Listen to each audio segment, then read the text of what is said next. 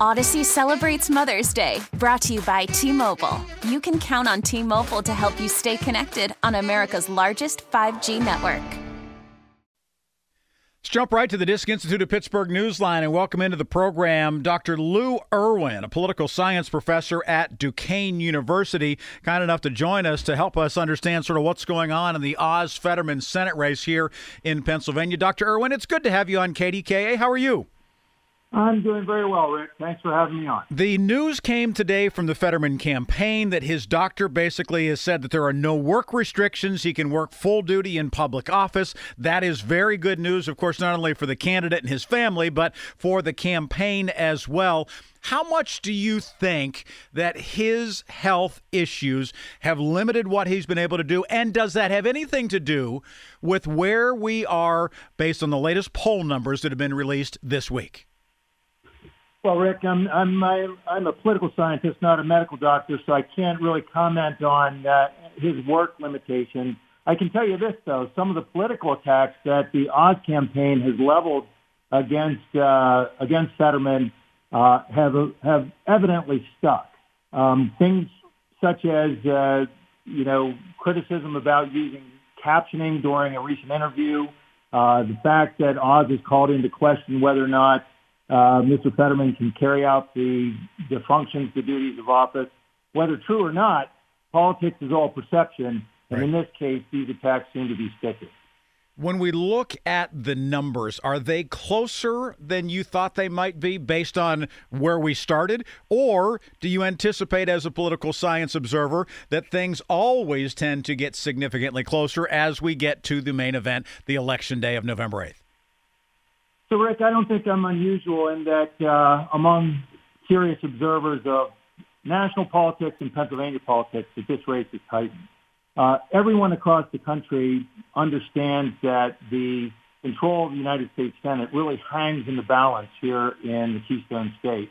Um, in fact, throughout this campaign, the uh, in the estimation of a lot of the, the, the politicos, Pennsylvania represented the easiest pickup for the Democrats going into the fall.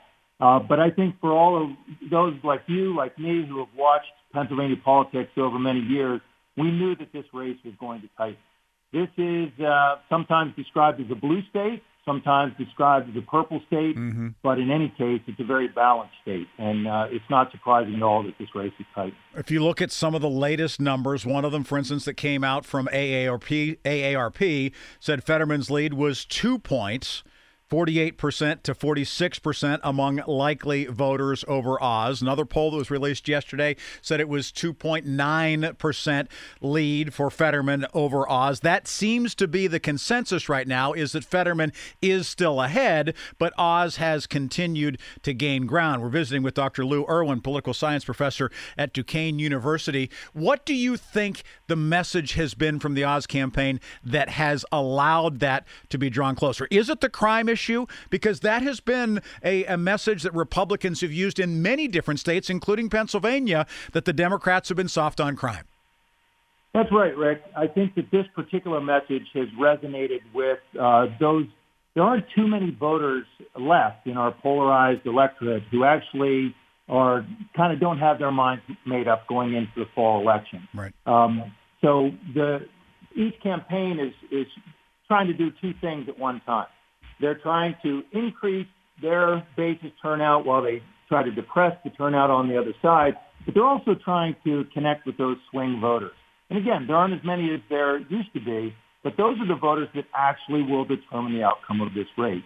And um, in the Oz campaign, you kind of had the sense as you watched this unfold uh, over the last several months, after a bruising uh, primary season that uh, he endured uh, with attacks between Barnette, McCormick, and Oz just you know, flying back and forth throughout their poisoning uh, a lot of folks on all three of the candidates, frankly. Um, but you had this feeling as the summer progressed that the Oz campaign was trying out a, a whole host of uh, uh, narratives as they were trying to find what would stick as they were going trying to trying to close what looked like to be a significant gap with the Fetterman campaign. Um, there's no question that it seems that the attacks uh, that the Oz campaign has leveled on the issue of crime have, have really resonated. And they've resonated not just because of uh, kind of a national mood connected to uh, crime and crime policy, shootings, those kinds of things. But also the ever-present shootings that we see right here in Pittsburgh right. uh, and across and, and in Philadelphia that uh, have a lot of people's attention. So I think that's the one that that, that line of attack has probably resonated the most. At the same time, just uh, to add to that, um, I'm sure not just uh, Democratic candidate Fetterman, but Democrats across the country are not too happy at watching gas prices start to creep back up as they push to the finish line.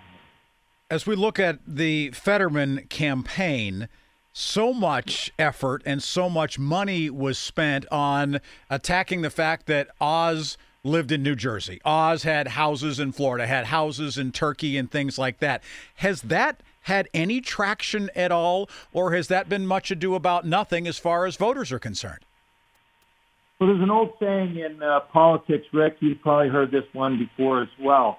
But uh, that in order to vote for a candidate, Democrats have to fall in love, but Republicans only have to fall in line. Mm-hmm. And I think what most serious observers thought as we watched this unfold over the summer that as much as a lot of Republican and Republican-leaning voters, uh, independents who lean Republican, uh, were maybe put off by a lot of what they heard in the spring uh, surrounding uh, the Republican candidates for office. Uh, at the same time, as you push towards the fall, Fetterman really didn't have many attacks go his way at all during the spring. Uh, it kind of leveled the playing field in terms of, uh, if we want to call it voter disgust. And at the end of the day, a lot of those right-leaning voters are going to return home and they're going to vote for the Republican candidate. Will the final couple weeks of this be based on issues, or is it still going to be personal attacks? When do we get to the point that we can hear about where they stand on issues? Well, in this day and age, Rick, um, there actually will be two two campaigns going on at one time.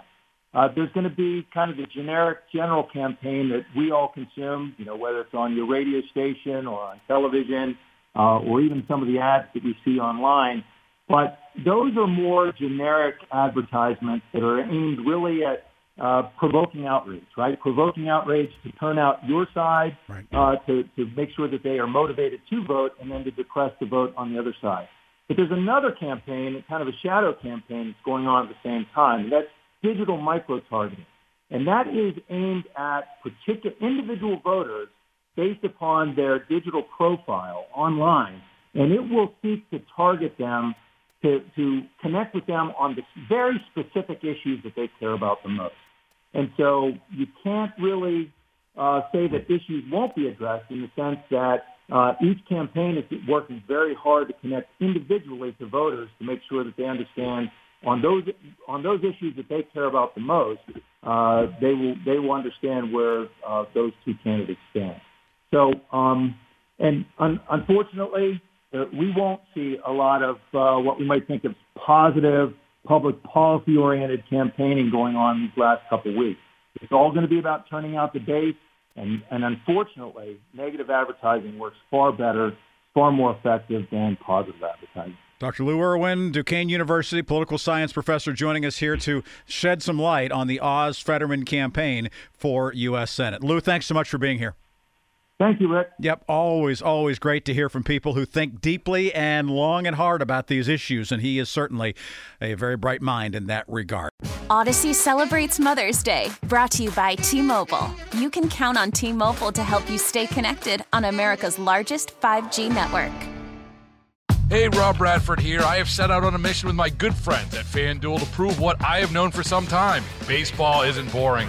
Now I have a daily podcast to prove it with some of the most notable people in the baseball world screaming baseball isn't boring from the mountaintops or at least agreeing to come on our show. Players, managers, GMs, and yes, even the commissioner of baseball, Rob Manfred. It has been a constant wave of baseball's most powerful voices. So join the revolution. Subscribe and soak in Baseball Isn't Boring. Listen on your Audacy app or wherever you get your podcast. You'll be glad you did.